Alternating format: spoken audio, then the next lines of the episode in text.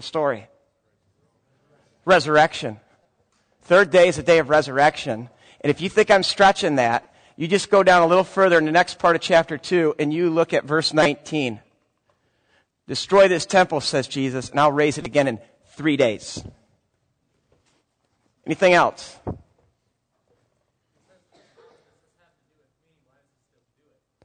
Whoa. What do you guys think of Jesus' response to his mother? You like it, says someone. I love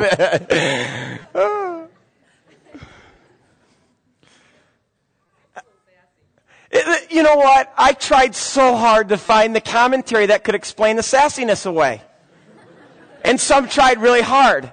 Now, some, most of you guys have NIV Bibles where it says, Dear woman. I don't know why the NIV does that because there's no dear. It's woman. My oldest is a teenager. I heard him say that in the house this week to my bride. Okay, why are you responding that way? There's nothing wrong with that word, is there? I, I'm glad you didn't see how I responded to that, okay?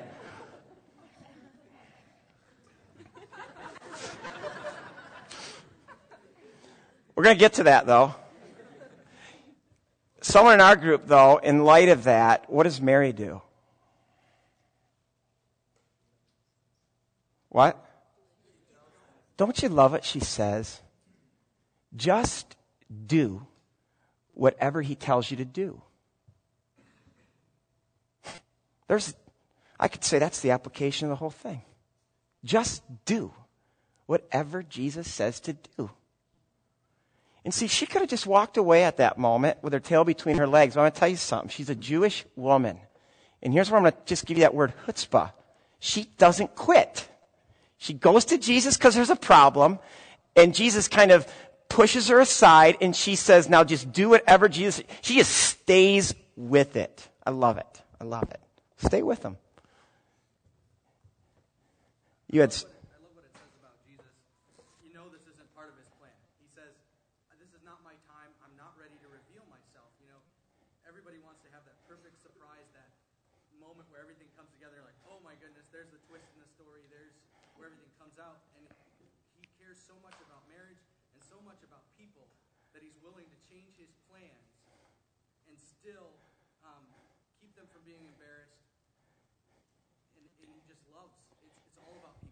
Thank you.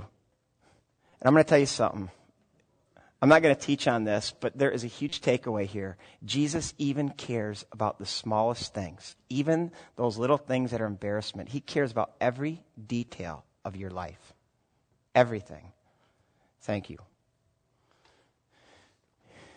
We ready to dive into this thing? All right, uh, let's stand for the reading of God's Word. On the third day, a wedding took place at Cana in Galilee, and Jesus' mother was there. And Jesus, his disciples, Jesus and his disciples had been invited to the wedding. When the wine was gone, Jesus' mother said to him, They have no more wine. Dear woman, why do you involve me? Jesus replied, My time has not yet come. His mother said to the servants, Do whatever he tells you. Nearby stood six stone water jars, the kind used by the Jews for ceremonial washing, each holding from 20 to 30 gallons. Jesus said to the servants, Fill the jars with water. So they filled them to the brim.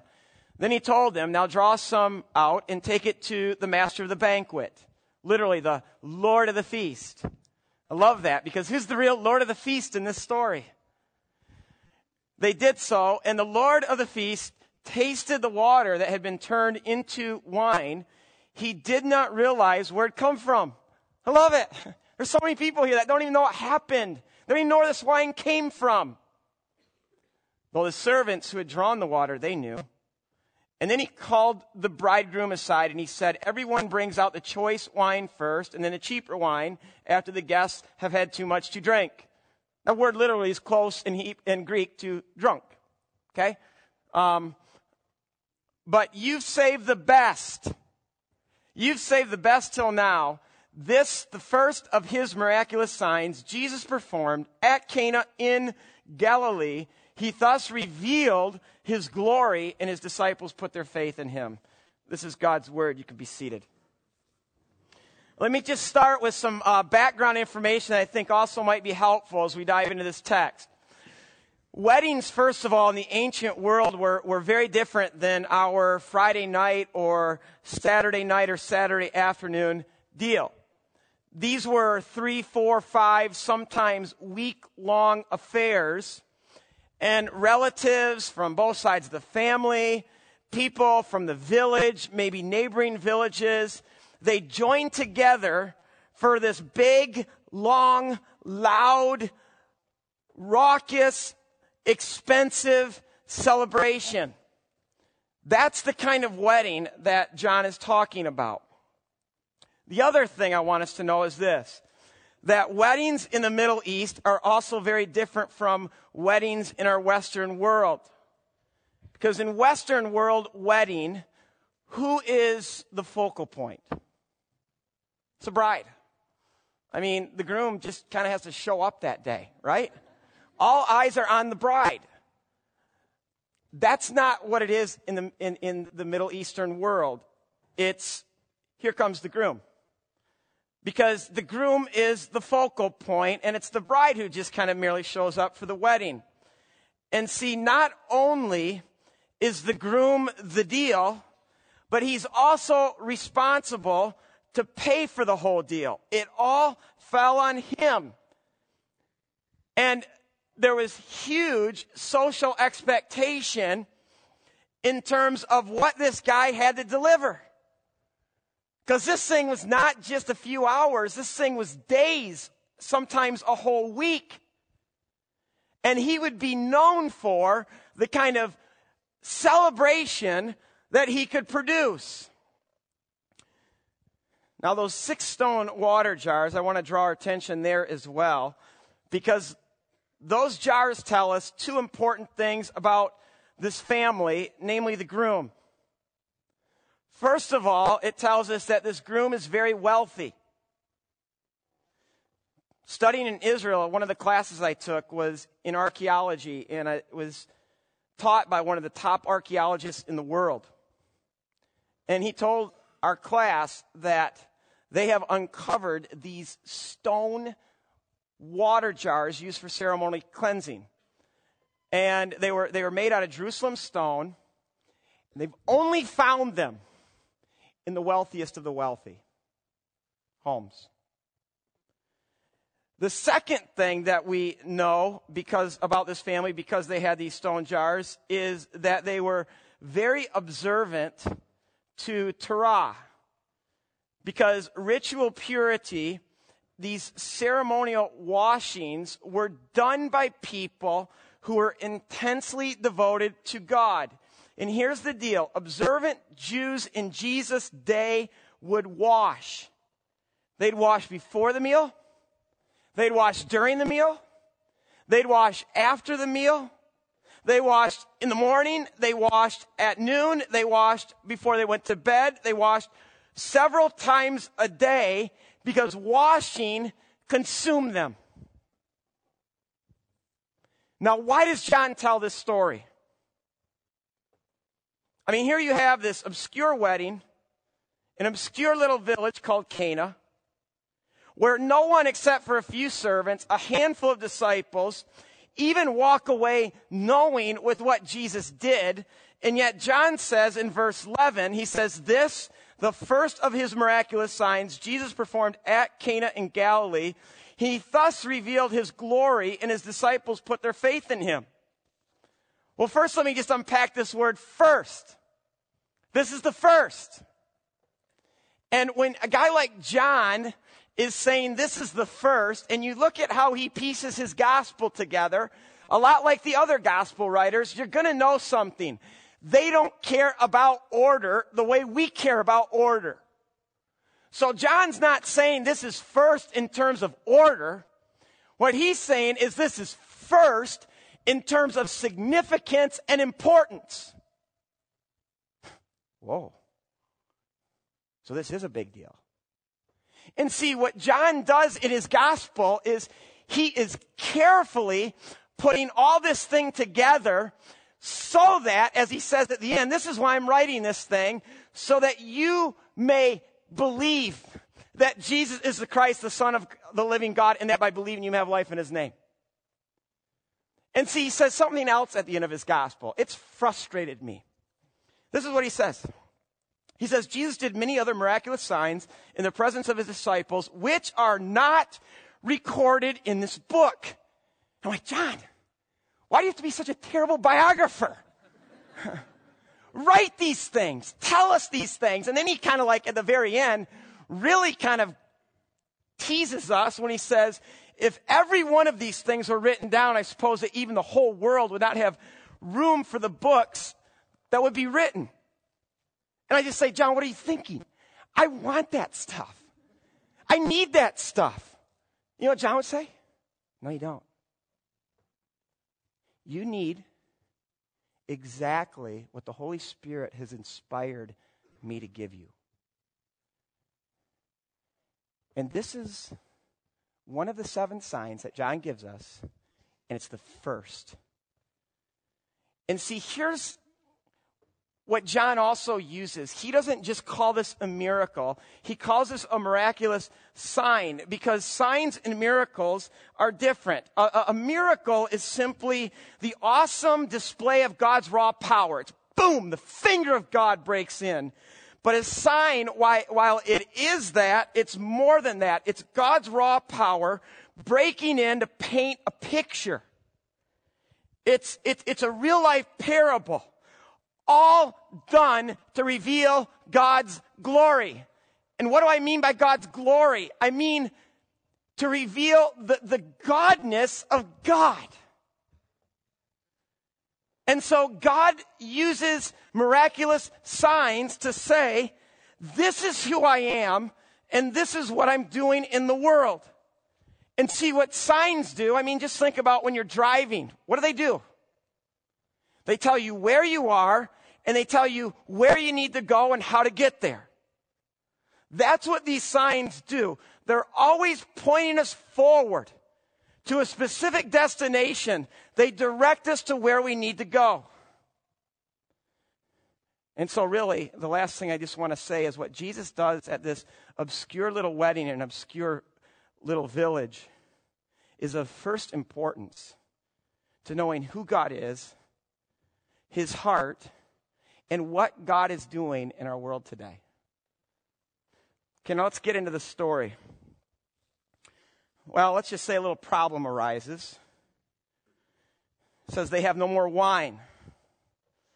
And you and I are left thinking, okay, what's, what's the big deal about this? And I'm not getting into this morning about whether a person should drink wine or not drink wine at a wedding. Um, but let me just bring us back to this world. What might seem like a very little deal to us was a very big deal to them. In that culture, this would be cause for public humiliation for the, for the bridegroom. Because wine in the scriptures, it's a symbol for something. Does anybody know? Joy. I mean, there are so many places I could take you, like Psalm 104, 14 and 15, where it says, He brings forth food from the earth, wine that gladdens the heart of man. Or Ecclesiastes 10 verse 19, where it says, A feast is made for laughter, and wine makes life merry. See, wine is the centerpiece of the celebration, and the wine ran out, meaning the joy had run out. And that's not supposed to happen at a wedding. And add to this that this is a shame based culture. I mean, these are people that just live in these little villages. Everybody knows everybody else. And so this catering disaster would probably tarnish this groom's name for life. The wine had run out. And I say, isn't this a picture of our world? The wine has run out. The joy has run out. I mean, running out is a major theme of this story because running out is a major theme of the whole Bible. running out of wine. Take you to so many fun places in the scripture where it uses wine to speak of our world running out of joy. Isaiah 24, it says, The new wine dries up, and the vine withers, and all the merrymakers groan. The gaiety of the tambourines is stilled. The noise of the revelers has stopped. The joyful harp is silent. No longer do they drink wine with a song. All joy turns to gloom. All happiness is banished from the earth. And some of you are here today. It's a major theme of your life. There's no more wine. Your life has run out of wine. Your life has run out of joy. Or maybe it's something else. I mean, ask yourself right now what, what is your statement of need? Maybe you've run out of love in your marriage. Maybe you have run out of forgiveness towards those people who've hurt you. Maybe life has been really hard lately and there's just no more peace or happiness. Maybe today you're tired and you're exhausted. There's no more strength. Maybe right now you're intensely lonely because there's no real friendships in your life. Maybe right now your life is full of worry and fear and anxiety, and there's no more courage to face another day. What is your no more? Because what this story tells us is that Jesus came for the more. Jesus comes to the dying party to bring a feast. He came to bring new wine. Do you know this? I mean, John is saying this is his first sign. This is first in importance in showing off the glory of God. It's to come to a dying party and provide. Do you know how much wine he provides? 150 gallons of the choicest wine. That's 800 bottles. I'll tell you right now, Jesus came to this world to bring a party. He did. And you know what? If you don't get that, if that just seems weird to you, if that seems odd to you, then I have to ask you, do you really know him? Are you participating in the kingdom of God? Because the kingdom of God, it's a party. And I, I, want us to see this picture because John wants us to see this picture. He is painting a picture and see what wine is to the, to the Jewish mindset. It, it's more than just a symbol for joy. But wine, new wine, the best wine is, it's a metaphor in the Old Testament for what Messiah will bring when he comes. That when the rescuer comes, it will be a day of wine. You're like, boy, Rod, that's a great thought, but I'd like for you to kind of maybe root that thing in Scripture. I'd love to do that. I mean, look at Isaiah 25. I love this. This might be the, the, the, the clearest picture of the gospel and what the gospel will entail in the whole Testament. Because this is what it says in Isaiah 25. On this mountain, the Lord Almighty will prepare a feast of rich food for all peoples, a banquet of aged wine, the best of meats, the finest of wines. That's the picture. Here's the reality. On this mountain, he will destroy the shroud that enfolds all peoples, the sheet that covers all nations. He will swallow up death forever. The, so- the sovereign Lord will wipe away all tears from all faces. He will remove the disgrace of his people from all the earth. That's Messiah. That's what he's going to do when he comes. Joel 3 also um, speaks of this powerful imagery in, in, in verses 17 and 18. It says, when God is going to make himself known in that day. And whenever the Bible says in that day in the Old Testament, it's a reference to the day of Messiah. When Messiah comes, he says the mountains will drip with new wine. Here comes Jesus to a dying party to rescue it. And he comes to this dying, joyless world. He comes to dying, joyless people. To a world that's run out of everything. And he comes to bring it wine. Do you know this? It's like, hmm, I never thought about that before. Tony Campolo, when I was a student at Wheaton, came and spoke for a whole week, and I still remember the story he told. He uh, said he was in this city to speak, and his clock is that he wakes up at 3 o'clock in the morning, and he got up at 3 and didn't quite know what to do with himself, so he just went to get breakfast. And so he goes to this local diner. No one's in there. He gets his coffee. And he says, all of a sudden, a little bit later, eight prostitutes come into the restaurant. They just got done with their night. And one of them said to the group, It's my birthday tomorrow, just kind of flippantly. That kind of went in Tony Campolo's brain and then into his heart. And then uh, when they left, he waited for them to leave. He said to the person running the diner, he said, Do they come in here a lot? He's like, Oh, it's like clockwork every single night. And Tony said, All right, you and I, we're going to throw that girl a party. And that guy jumped on it so much. He got his wife involved. They got some of the other prostitutes involved. They had that whole thing just completely decorated, got a cake. Next day, here she comes. And she opens that door. Birthday. Tony said she literally almost stumbled and she just started crying like a little girl. And she said, No one has ever remembered my birthday. And they had this huge cake and they're about ready to cut it. And, and she said, Stop, stop, stop. I'm sorry. Can I please just keep it? And she took it all the way home. She goes, I'll be right back.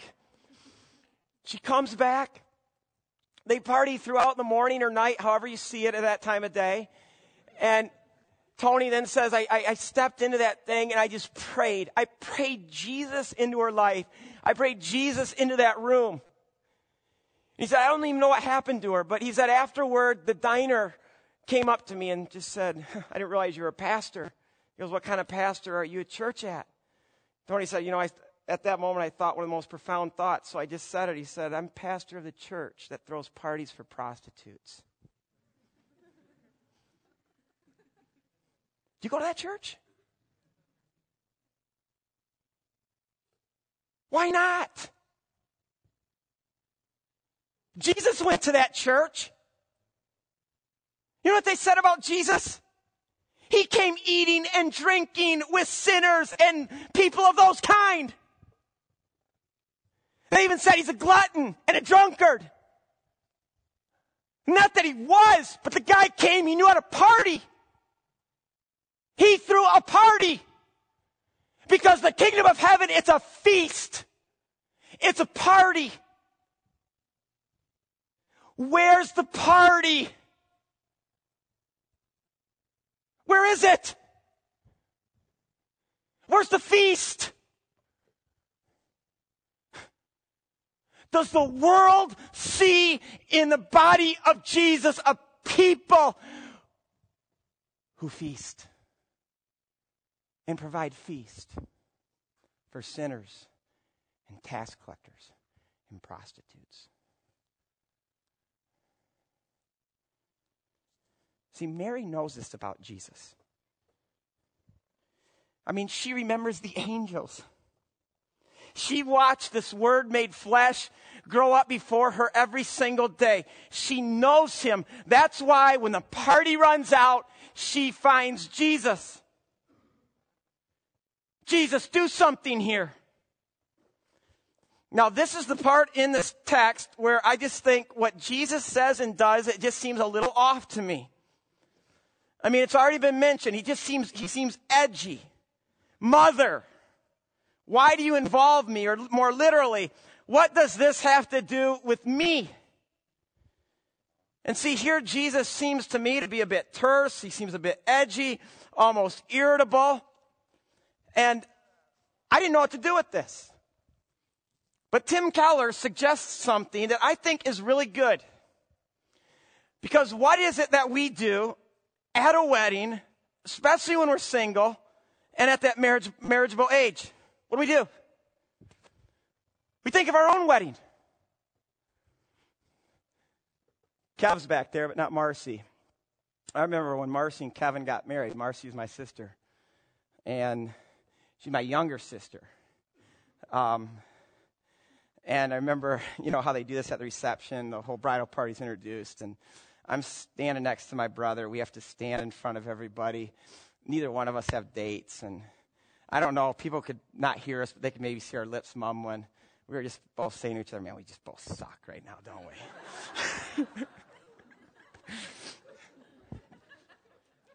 not that we did. I mean, but you feel that kind of thing because and, but in the back of my mind, though, I'm thinking, you know what? There's this Stoll girl that I just started to date, and I started already to like her enough to already be thinking about my wedding. And see, what Tim Keller suggests is it could it be that Jesus is thinking of his wedding day and his wedding feast? Because think about it. Who is Jesus? I mean, he, he, he, all the time in his teachings, whether it's through parables or, or, or just teaching, he says, I'm the bridegroom. In fact, in John 3, verse 29, it, John the Baptist gets confused with Jesus, or they confuse Jesus and John the Baptist. And, and, and they say, Are you the one, John the Baptist? And John says, You know what? The bride belongs to the bridegroom. Don't confuse me with the bridegroom. I'm just the best man. And see, when you look at the biblical story, it starts with a wedding. And there's wedding all the way through it. And it ends with a wedding. Whose wedding? Jesus' wedding. It ends with a banquet. The wedding feast, the lamb. So the whole thing is going. And see, look at what, what, what Jesus says to Mary. He says, Mary, look, my time is not yet come. Time for what? See, the word literally here is the word hour. And if you read John's gospel, you see that several times throughout John's gospel, Jesus says this. He says, all right, my hour has not yet come. My hour has not yet come. Every time he says my hour has not come, it's a reference to something very specific. What? His death. So hear the conversation. Mary says to him, Jesus, they've run out of wine. Je- Jesus responds, It's not my time to die. And what's going on here? See, Mary is thinking miracle. Jesus is thinking sign. Mary's thinking, how can we spare these two teenagers some social embarrassment? Jesus thinking about another wedding, another feast, and a different kind of wine, and what it's going to cost him to provide provide wine at his wedding feast. You know what it costs him? To provide the choicest of wines? He says it in Matthew 26, 27, and 29. He says, He took the cup, He gave thanks, He offered it to them, saying, Drink from it, all of you. This is my blood. That's what it cost Him. In fact, he says, This is the blood of my covenant, which is poured out for the forgiveness of sins. I tell you, I'm not going to drink of this fruit of the vine from now or until the day of my wedding and the wedding feast of the Lamb.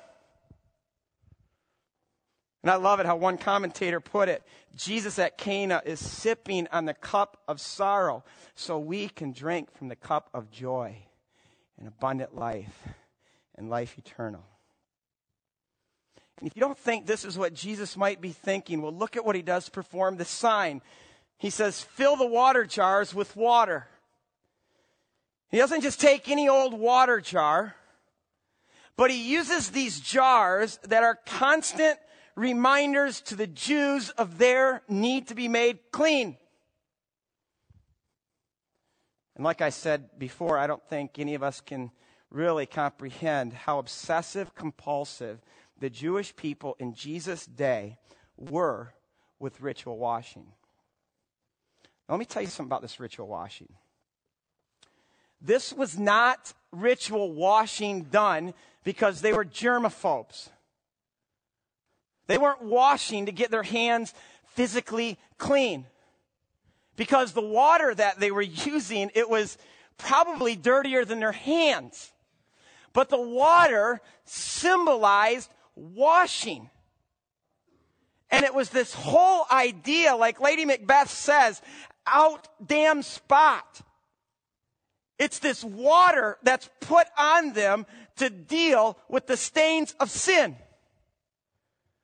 So what they're doing is they're really performing mikvah. My head, my heart, my hands, my feet. Wash it. Make me clean.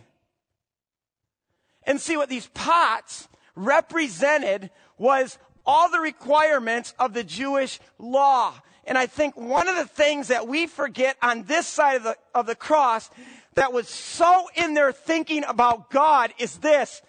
God is holy. He's holy. And so these are just daily reminders to them that I don't measure up. I'm cracked. I'm flawed. I'm fragile. I'm stained. And here's what I want you guys to notice in terms of what Jesus does. See, he doesn't take these six stone jars and like smash them. Done with all that stuff, all that ritual purity. He uses them. And see, I think sometimes so many of us just kind of look at the whole story of God and we look at the first half, which we call the Old Testament, and we think, huh, that just didn't work that well. So God just kind of pitched it and started all over with the new covenant in the New Testament. But that's not the deal. Because Jesus says this, I didn't come to destroy Torah. I, I, I came to fill it, all of it, every jot, every tittle, every word, every feast, every Sabbath. He fills it with the best. now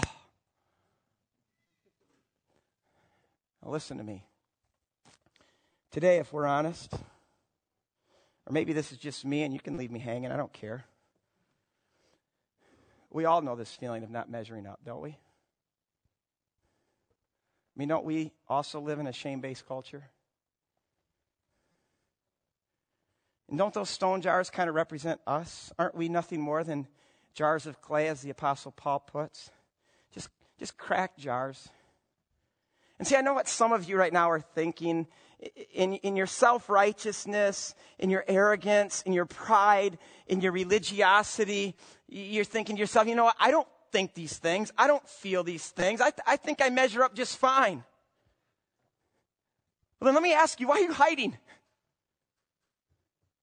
Why are you so scared of being found out? Why are you constantly playing this game of pretend? Why do you come into this place like a, like a clean pressed shirt with your life all buttoned up like that thing? Why, why, why do you feel this need to talk the talk? Uh, put this image on where, where you, you're, you're portraying, portraying something that you're not. You're playing this game of pretend. Because you're hiding. Do you know today your need? Apart from Jesus to be made clean? Your desperate need. So I'll tell you what, this is what I loved so much about George, George Verwer. You guys don't know this because you probably only went to one service last week. I went to all three. He preached a different sermon at every everything, every gathering. So I got three different sermons. But I'll tell you the one takeaway I got from every sermon, and it set my heart free. Because I'm going to just be honest with you right now. I'm a pastor. I don't like to play that game. I don't even think of myself as a pastor. I don't claim its perks. I don't claim its privileges. Nor do I claim its pressures. I just kind of, but yet at the same time, sometimes I, I fall into that thing and I, I feel like I need to be perfect. But in my heart, I know I'm not perfect. I'm close. And what George Verwer reminded me as a seven year old man is that a guy can be wholehearted for the Lord and deeply imperfect, but still wholehearted. Isaiah says it. All of us have become like one who is unclean. Even our best acts of righteousness are nothing but filthy rags to God, says Isaiah. But here's the good news of the gospel and of what we see from this sign, this first sign of Jesus. Jesus not only cleanses us, he recreates us. He didn't just come for our purification, he came for our transformation. And I love these words because I think these words really sum up the whole gospel and the whole Bible and everything that God is doing in Jesus and, and through Jesus. It's this simple clause, had been turned into. That's what he does. He takes water and he turns it into wine. He takes something ordinary or less than ordinary and he turns it into something extraordinary. He takes something completely empty and broken and turns it into fullness in life. Do you know this? See, Jesus came to fix us. He came to recreate us. He came to resurrect us on the third day. Can I ask right now, is your life full? Of the new wine. He's bursting right now. Yeah, you know what? There's gonna be there's gonna be disappointment. There's gonna be setbacks. We're gonna experience loss. Some of us are even gonna suffer. We're gonna lose things. But in spite of all this, is there just party inside of you? And is there party breaking out of you right now? Why not? Why not? He invites us to a feast. And he puts feast in our life. He puts the new wine in our heart. Do you want it?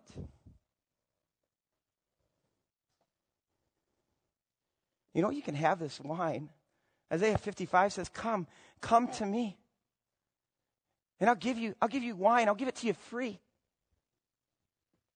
And I'll tell you how you can have it. You can, you can have it by, by doing exactly what Jesus does with these stone jars. First of all, you just, you have to recognize your need.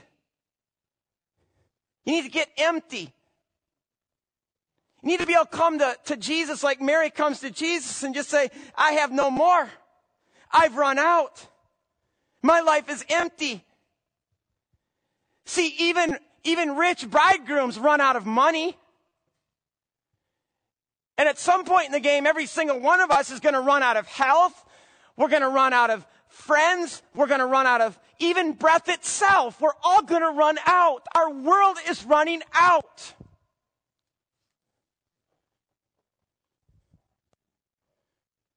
Come to him as needy, needy. And then fill that emptiness with Christ. Drink. I'll tell you what, we're invited to a feast, a banquet, a party. You know what I love? I love verse 9.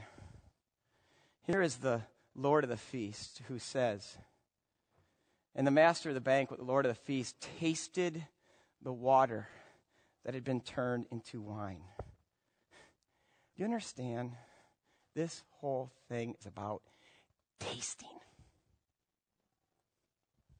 It's not just about knowing and believing, it's about tasting and drinking. How do you know that wine's good? Is because you know it's good and you believe it's good? No, it's because you've tasted it. And ah, it's good. See, this is why God always uses sensory language in describing our relationship to Him. He says, taste and see that the Lord is good. And see, there's a big difference between just knowing and believing and tasting and drinking. And see, God doesn't just intend for us to just know and believe, but He wants us to know and believe through tasting. Have you tasted Him?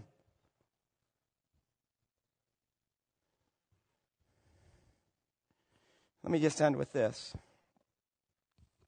This is Jesus' first miracle. It's about more than wine, the best of wines. It's even about more than a feast. What is this thing? What's where is Jesus? He's at a wedding. And see, when God reaches into the human language and he, he looks for a term or a picture to point us to what he is about and who he is and what he is doing in our world, God, from the beginning and throughout the story, takes hold of this term wedding and this term marriage. And he says, This is what I'm doing. This is what I'm, what I'm about. I want to marry people. I made them at the beginning to be in union with me, and I want to marry them again. Do you know God's heart on this? Do you know right now how much He loves you? I mean, just think for a moment of all the images that God uses to describe his relationship with us. I mean, some of these images are just mind boggling awesome. He says, I'm your king, meaning he's our ruler. He's in control of every aspect of our lives. He says, I'm your shepherd. I'm the good shepherd. I lay my life down for you. I lead you in paths of righteousness. I lead you to the still waters. He says, I'm father. I mean, what an image. And he says, as a father carries his son, so I've carried you. Such a loving dad. But is there anything more powerful than this? Jesus saying, I'm your bridegroom, your husband. See, I've had the privilege now to do many weddings. And what I get to see no matter what that bride looks like in reality, on this day, every single time without fail, she is stunning. She is ravishingly beautiful. See, and then I get to stand up there next to the groom when everyone is looking that way, and I'm just kind of taking this whole thing in because I'm just like, I'm there. If this guy has to faint right now, I'm going to pick him up. Because I was once a groom. And all of us grooms know that at that moment when the doors open and there she is, it's like, are you kidding me? She's going to go through with this. and your heart is just like, she's so beautiful. This is my bride. Jesus says, I'm a bridegroom. When he looks at us, are you kidding? I get to, I get to marry that. Beautiful. He's ravaged by her beauty.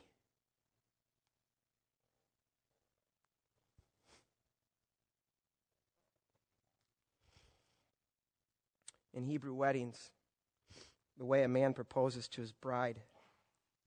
I don't know if he gets down on the knee the way we do it, but he gets a glass of wine and he takes it and he offers it to her and he says, This cup is the cup of my covenant that I'm making with you today.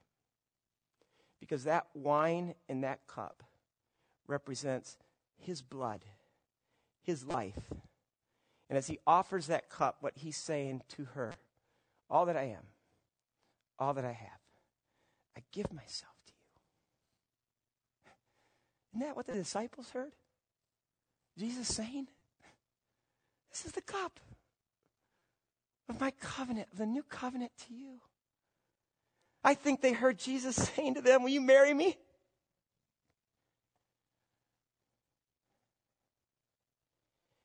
What the bride does is she then takes that cup, and the way she says yes is she drinks. And in drinking the wine, she's saying to him, With all that I am and all that I have, I give myself to you. Are you in the marriage? Really?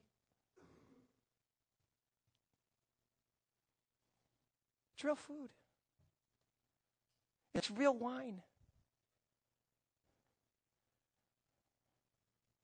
Today, if you're not in the marriage and you want to be in the marriage, or you are in the marriage and you want to say to God, with all that I am and all that I have, I give myself to you. He has provided the feast. It's our job to drink it. Let's pray.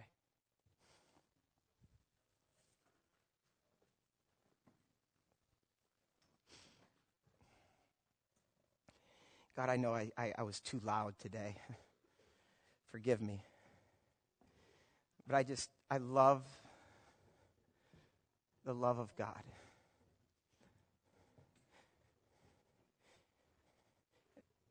And my heart is so thirsty for the grace of Jesus.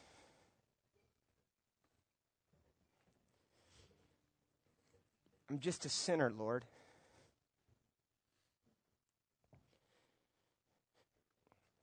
But I love your wine. I love it.